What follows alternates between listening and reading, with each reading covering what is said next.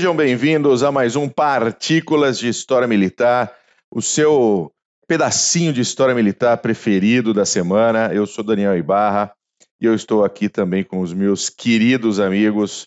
Primeiro, o professor Renato Paulos Kloss, tudo bom? Tudo bom, Bull? Meu querido Mac, saudações segianas. Hoje temos um, um, tema que não é muito comum, né? Que acontece lá na África, que nós vamos citar. O Mac vai trazer muitas coisas aí também. Mas vamos que vamos. Mais um PHM aí. Não é muito comum, é ótimo. É, não é muito comum, não. Ai, meu Deus do céu.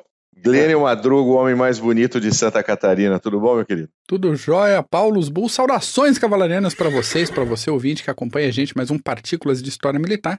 E temos realmente esses assuntos é, bem incomuns na África e coisa que a gente gosta aqui no, no PHM, que é bisonho, né? Falar de ah, história de bisonho é sempre Bisonho, bom. ó, tá no meu coração. Exatamente. Muito bom. Ô Paulos, conta aí o que, que de incomum aconteceu no continente africano. Presenciamos um golpe de Estado em um estado da África essa semana passada.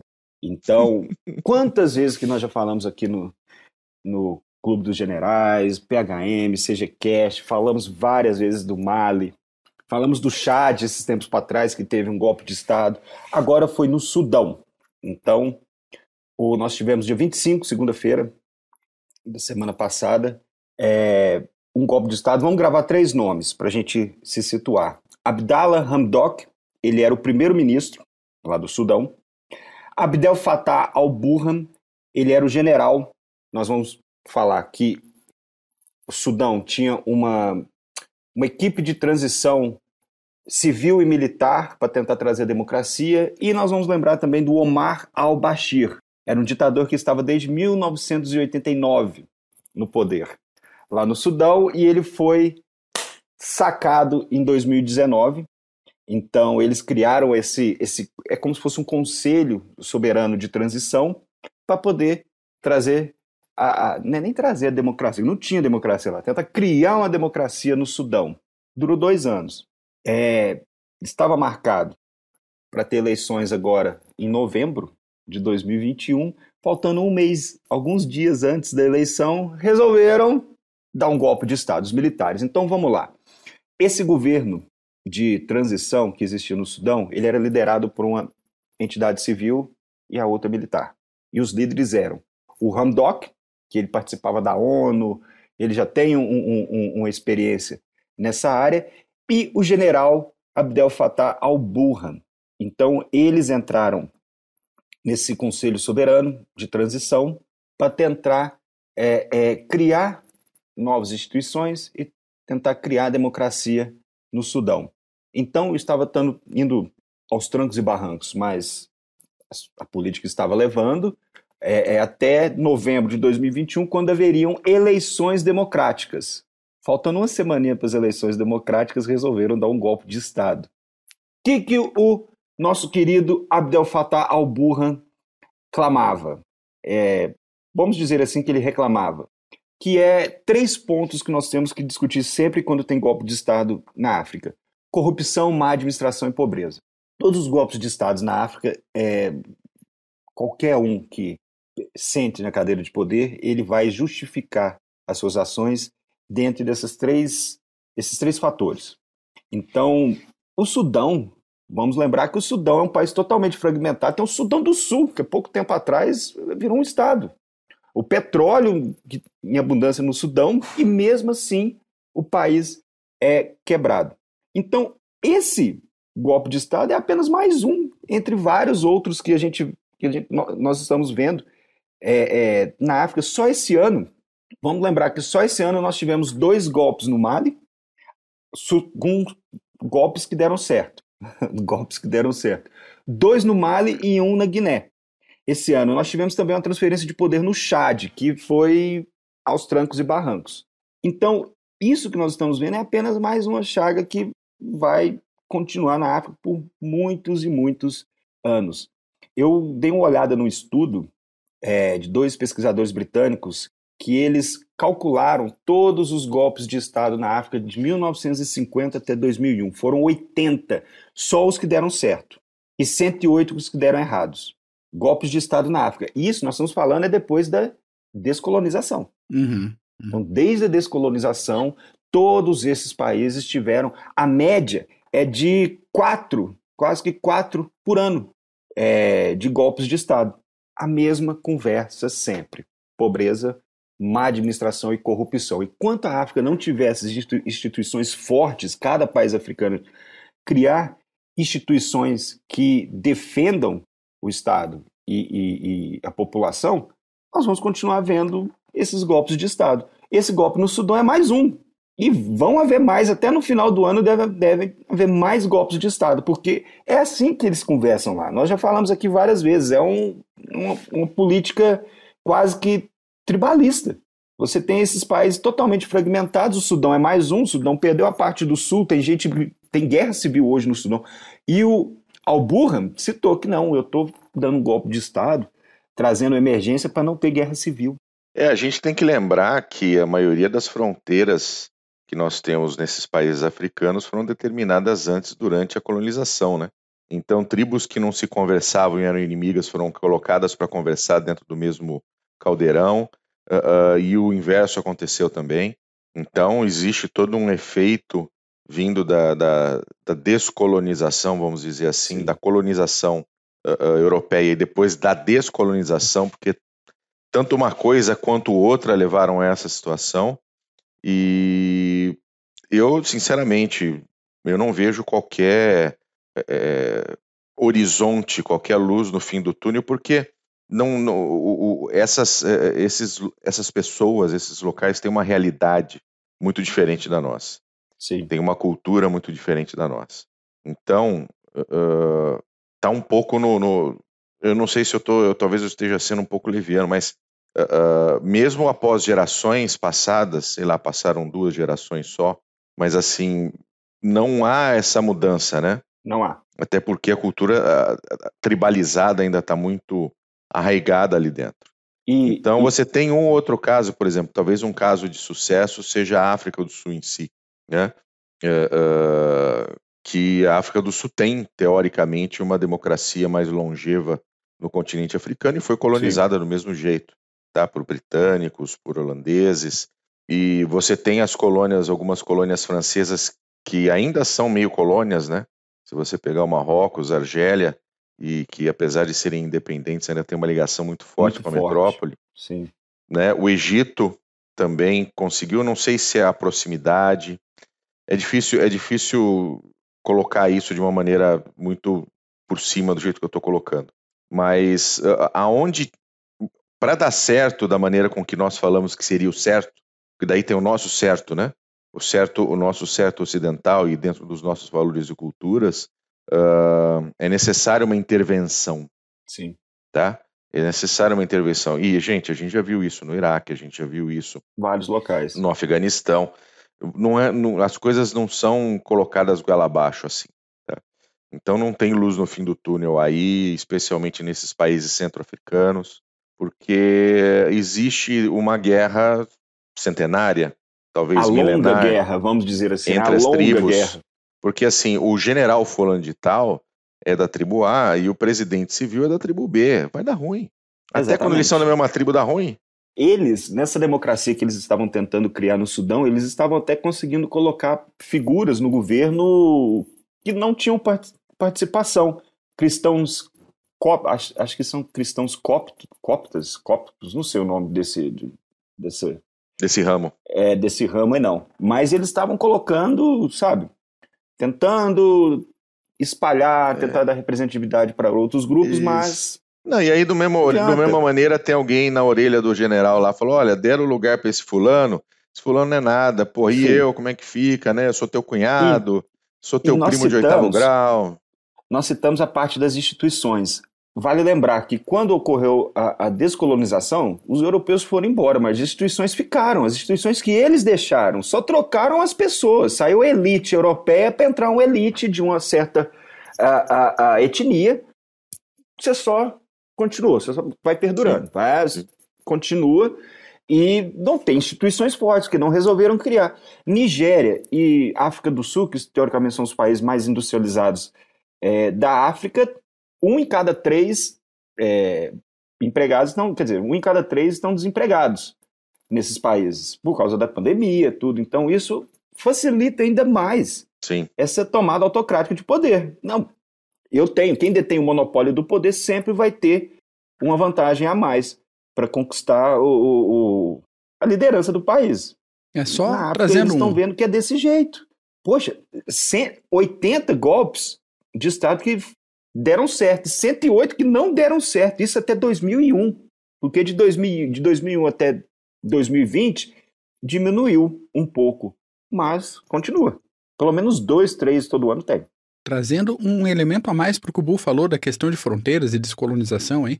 É, é, existe uma lógica cultural muito diferente entre a Europa, que entrou lá, que fez toda a, a partilha da África no final do, dos anos 1800 aí, e a questão é, cultural, guerreira da, do continente africano. Então, quando é, se pensou o processo de descolonização, não tinha fronteiras anteriores delimitadas, porque a maioria dos, da, dos reinos, dos povos, tinha fronteiras fluidas. Então, foi imposto um sistema de fronteira colonial e depois, assim, bota o que no lugar? Não tinha o que botar no lugar. Não tem. Né? Então, Não, e assim, é, não, e, e assim, um- isso foi definido, isso foi definido através de negociações lá na ONU, em Nova York, ah, ah, entre os países colonizadores, com certeza existiam ah, presença de, de interessados africanos, de que seriam os, os então líderes dos seus países e etc. Mas, cara, e a- Cara, se não combinar, é como dizia, como dizia Vicente Feola, se não combinar, como dizia, perdão, não Vicente Feola, como dizia o Garrincha, se não combinar com os russos, Os russos. Né, e o não. russo aqui não é o russo, o russo aqui é se não combinar com o adversário, se não combinar com todo mundo, não vai dar certo. Ele disse Fizeram isso pro um Feola, na verdade, não foi o Feola que falou. Fizeram um saldão da África e desenharam as fronteiras do jeito que eles queriam, do jeito que é, é, melhor atendia as necessidades dos europeus na época. Sim. E agora, E isso aconteceu no Oriente Médio também, não podemos Sim. esquecer de Iraque, Líbano e Síria, lembra? Líbano, do- do- Síria, Jordânia, não podemos esquecer desses diplomatas. caras. É, uma questão bom, fácil para ver isso é só as fronteiras retas, né? Onde você Sim. vê fronteira desenhada com régua em cima do mapa. Ocor- ocorreu exatamente isso. E, Bu, foi o que você falou, não tem, eu, eu estava lendo, a gente sempre quando traz esses temas aqui pro CGCast, PHM, a gente fala, pô, mas e aí? E agora? Como é que vai ser lá? Porque agora os militares tomaram o poder de novo, eles prometeram que vão entregar daqui três anos ou dois anos, mais ou menos, é, é, o governo para eleições democráticas, mas a BBC mesmo disse, não tem, foi como você falou, não tem um, no horizonte aí, ninguém enxerga algo, sabe? é, é, que possa Não tem, melhorar a porque situação. amanhã, amanhã Tem. é o inimigo do general que vai lá tomar o poder no Sim. lugar dele, ocupar, se não é amanhã ou daqui 10 anos, mas... E o general já falou, olha, eu tomei o poder e tal, e tem essa, essa, essa galera aqui que estão querendo desestabilizar. Então já botou, já deu nome aos inimigos deles e pronto. Ele tá falando, quero evitar uma guerra civil. Uma guerra civil vai... E assim, Vai é um problema, é um problema complexo, é um problema que não, não se resolve da noite para o dia e não se resolve sem vontade política. Sim. Né? Sem... Vontade política no caso de quem tem dinheiro. Então vai continuar Isso. do mesmo jeito. A China tá- tem, tem hoje uma presença gigantesca na África e não está nem um pouco interessada nisso. Tá? Ela, quer, ela quer fazer a- a- o momento dela de colonização e, explora, e de exploração, não tanto de colonização, como ela faz em vários outros países. E para ela, esse negócio aí que se foda. É o mercantilismo chinês, né? Total, total. Normal. normal. Já foi europeu, agora é chinês, só vai mudando. Do século XXI. Ô, Mac, Diga. traz aí. Vamos então com alguns tópicos para hoje. Qual que é seu? Primeiro tópico para a gente comentar é foi a morte do Colin Powell. Dia 18 de outubro agora faleceu o general Colin Powell. Ele foi veterano da Guerra do Vietnã, foi para lá duas vezes na- durante o conflito. Foi o primeiro conselheiro de segurança nacional negro, isso durante o governo Reagan já. Foi chefe do Estado-Maior Conjunto das Forças Armadas e foi o primeiro negro a se tornar secretário de Estado nos Estados Unidos em 2001, no governo Bush. Ele teve destaque em diversos eventos militares, desde a invasão do Panamá em 1989 até a Guerra do Golfo e a Guerra do Iraque. Sim. teve uns, uns, rolos de informação cruzada, de informação falsa em depoimento, depoimento não, em falas dele na ONU, e alguns conflitos de ordem política dentro dos Estados Unidos. Ele foi até cogitado para concorrer como presidente, e apesar do histórico republicano, chegou um momento que ele falou: não, não me encaixo nada. Ele ficou sem partido e depois largou a vida política e vida que segue, ou vida que seguiu até dia 18 agora, quando ele morreu. Segundo tópico. É, em personalidade importante, deixou até biografia. Aí recomendo dar uma, uma lida, uma a carreira. É, uma carreira de respeito. Assim que eu achar meu Kindle. Eles falavam que o, o Colin Powell era um dos soldados, soldados mais bem capacitados de todas as Forças Armadas Americanas. Sem dúvida. Em termos de capacidade intelectual, experiência, sem dúvida uma grande perda para eles. É só ver a serenidade com que ele conduzia as operações, Sim. as negociações. Né? É impressionante, uma coisa que, que a gente não vê todo dia aí. É, principalmente se pegar outras é, personalidades que vieram depois dele, a gente sempre tem um, uma pitada de insegurança, uma coisa assim. E o, o Paulo errava, mas errava convicto, né? Passava uma, uma mensagem diferente para as pessoas. Também no dia 18 de outubro, o nosso navio veleiro Cisne Branco, lindo navio veleiro Cisne Branco, que tem funções principalmente diplomáticas, ele sofreu um acidente ou uma barbeiragem, ou, ou foi vítima de um bisonho. Bisonho, a gente abre o setor bisonho aqui no, nesse PHM. A nossa embarcação estava lá em manobra no rio Guaias, no Equador, quando a equipe de praticagem foi, entre aspas, pega de surpresa e com a correnteza do rio e perdeu o controle da situação. Um rebocador equatoriano emborcou, o cisne branco bateu em uma ponte, virou de lado, coisa mais tensa assistir essas imagens, mas apesar do susto, a embarcação passa bem. Quem não deve estar tá passando muito bem é o pessoal da praticagem lá no Equador, que, né, vai ter que responder por alguma coisa aí. Agora eu fico me perguntando, pessoal da praticagem, você pega de surpresa, surpresa com a correnteza do rio. É dureza, hein? Pô, gente. E, e com aquela... o prático tinha o quê? Uma semana de, de trabalho? Não tem, né? Assim, tem. eu sou pego de surpresa numa correnteza de rio. né? Não o cara que trabalha na. na enfim. Seguem, seguem as negociações e averiguação da, do cisne branco. Mais um tópico interessante para hoje é uma questão complicada, de cunho até ecológico, vamos dizer assim, para quem se preocupa com isso, que é a questão de lixo na praia. Porque uma, uma sequência, uma série de atividades sísmicas na região ali da, do, do Japão acabou tirando do fundo do mar e jogando na praia, ou tirando o fundo do mar e jogando na praia, na verdade, várias embarcações de transporte que foram usadas durante a invasão de Iwo Jima na Segunda Guerra Mundial.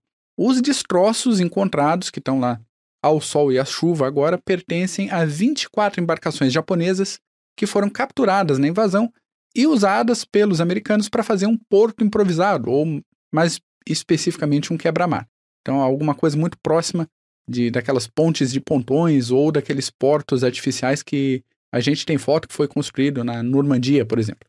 A, a coisa toda aconteceu, esse negócio dos barcos na praia aí, porque essa parte do fundo da praia levantou mais de 10 metros com atividade sísmica desde Caramba. o início dos anos 50. Então, a, a ilha está levantando, né? em volta louco. da ilha o negócio está saindo do, do, mar, assim. Então, isso do, desde de, de, nos últimos 50 anos, quando as medições ali na região começaram a ser feitas, né? A, a ilha de Iwo Jima foi devolvida para o Japão em 1968, a, acho que até mudou de nome, se não me engano, agora é Ivo To, um negócio assim. É. E hoje em dia ela é ocupada por um destacamento militar e nenhum civil mora na ilha, por conta da quantidade absurda de munição não detonada e, pelo mesmo motivo, não tem plano nenhum de recuperar ou de resgatar esses naufrágios da praia. Vai ficar, vai enferrujar, vai desmanchar lá mesmo e, e é isso.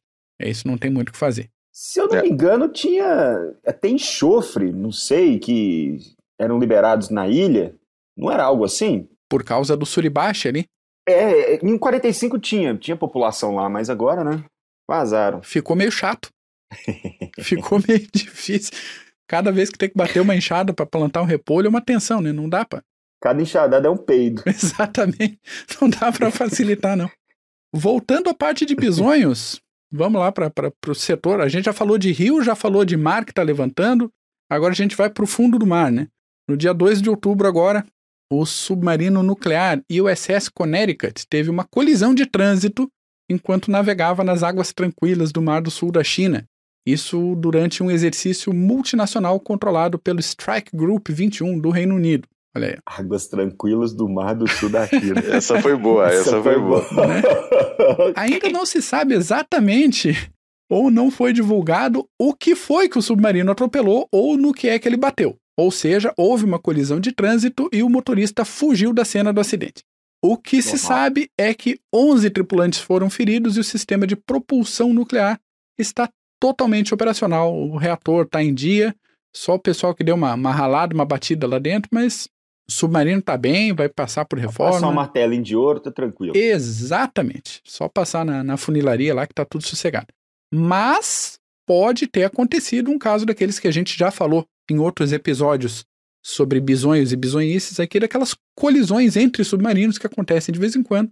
Ou, por mais ridículo que possa parecer um oceano, um mar desse tamanho, o submarino se batendo no fundo d'água, ou alguma dormida do cara do sonar lá e o submarino acabou batendo uma montanha. Pode acontecer também. Mas lá é uma região bem movimentada, né? Ah, sim, sim. As linhas marítimas todas correndo por, por lá, já tem Não, essas tensões. E então... você, você pega ali um exercício conjunto de um striker group ocidental, cara, tava cheio de submarino chinês ali fazendo só fazendo de olho. só de olho, só de olho. E, e assim, dizem que os submarinos chineses são dos mais barulhentos, inclusive. Pô, ainda andam então, de Fusca, cara. É, então é. Porque vem, vem de. de os chineses ainda estão no início desse. Estão dessa... começando a pôr as mangas de fora. É, eles estão desse desenvolvimento submarino, né? Diferente de russos e, e americanos. Então, pode ter dado uma ralada aí no outro submarino chinês. A gente não vai ficar sabendo, porque a China não divulga nada. É, deu pode um ter... uma lambida no outro lá e cada um foi para um canto. É, pode ter afundado o submarino chinês sem querer e a gente e não vai ficar sabendo. Vai ficar sabendo. É, aquele famoso assim, ó, saiu para uma missão e não voltou. Poxa, que pena. Heróis. Heróis, mártires do, da, das Forças Armadas Chinesas. Pois bem, continuando aqui no fundo do mar, como último, é, último tópico de hoje, a gente tem o caso do USS Tang, o submarino com o nome de suco em pó que foi de foi o submarino mais letal da Segunda Guerra Mundial e afundou 33 navios inimigos. Caramba. É, a primeira patrulha dele foi em 22 de janeiro de 44, ele chegou já no finzinho da guerra e operou no Pacífico sempre. É então. isso que eu ia perguntar agora, Atlântico ou Pacífico? Pacífico. Ele saiu do Havaí nesse 22 de janeiro. Foi 22 de janeiro? Deixa eu ver nas minhas notas aqui. Isso, 22 de janeiro de 44. Saiu do Havaí em direção às Ilhas Carolinas e Marianas a segunda patrulha começou em 16 de março, foi na região de Palau e de Truk. Terceira patrulha começou em 8 de junho e contou só ela com 10 afundamentos, navios inimigos. A quarta patrulha foi de 31 de julho a 3 de setembro, com mais 7 naufrágios. E aí, nesse ponto, a tripulação estava toda plenamente treinada, confiante, né? Tudo azeitado, bonitinho, todo mundo conhecendo cada parafuso do submarino, negócio operacional, quase telepatia entre os membros do negócio, lá tudo nem precisava de rádio. E a quinta patrulha foi pela região de Taiwan, também tranquila, região de Taiwan desde sempre. Tranquilão. E foi daquelas batalhas caóticas com manobra, navio inimigo desesperado, o pessoal lá na, na torre olhando com binóculo, vendo assim onde é que tá essa desgraça desse submarino. Até que o, o, o Tang lançou o último torpedo, que foi um torpedinho elétrico Mark 18. Só que de o desgraçado do torpedo seguir a linha reta que ele deveria seguir, aconteceu alguma coisa, provavelmente emperrou um negocinho. Deu uma quebrada. Deu uma quebrada e ele resolveu navegar em curva. Ele, assim, vou ser um torpedo diferentão, vou navegar em curva. Saiu da, da, do tubo dele ali e 20 segundos depois do lançamento, ele acertou a traseira do USS Tang. Ele né? Bumerangue. O bumerangue. Entrou água no tangue. É, exatamente. Virou que suco. E direto no impacto, metade da tripulação morreu. Aí pra frente a água invadiu o submarino, aquele esquema todo, aquela bagunça. E só alguns tripulantes, poucos deles, conseguiram escapar antes que o tangue afundasse pela última vez e fosse pro fundo da jarra.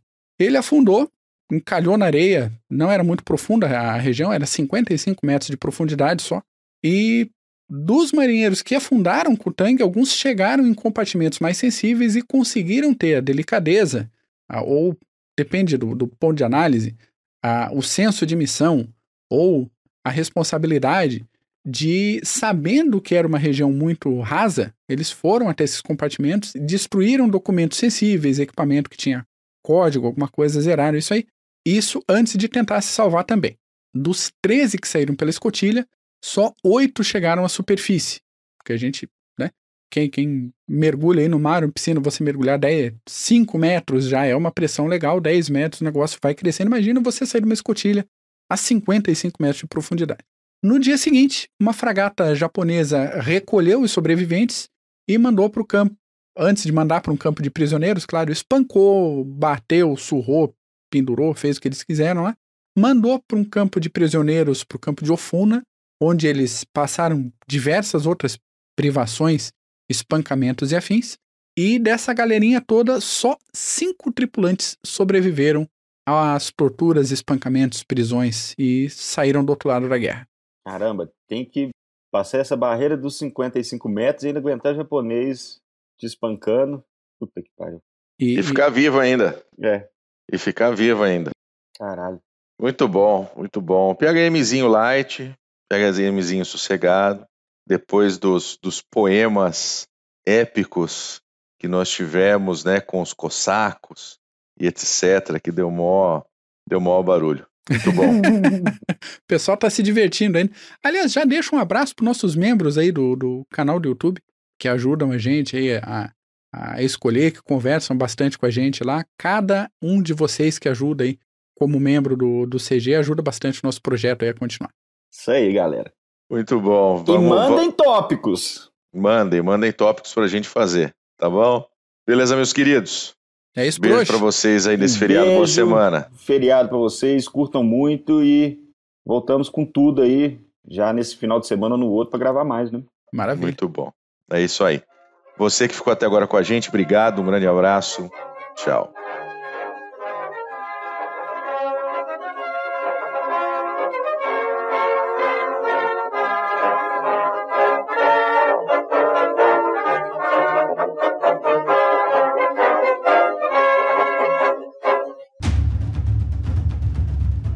Processo de internacionalização das empresas vem colocando cada decisão institucional à prova. E para ter destaque nesse cenário cada vez mais dinâmico, é necessário que o profissional compreenda questões políticas, geopolíticas, estratégicas, diplomáticas, jurídicas, sociais e éticas.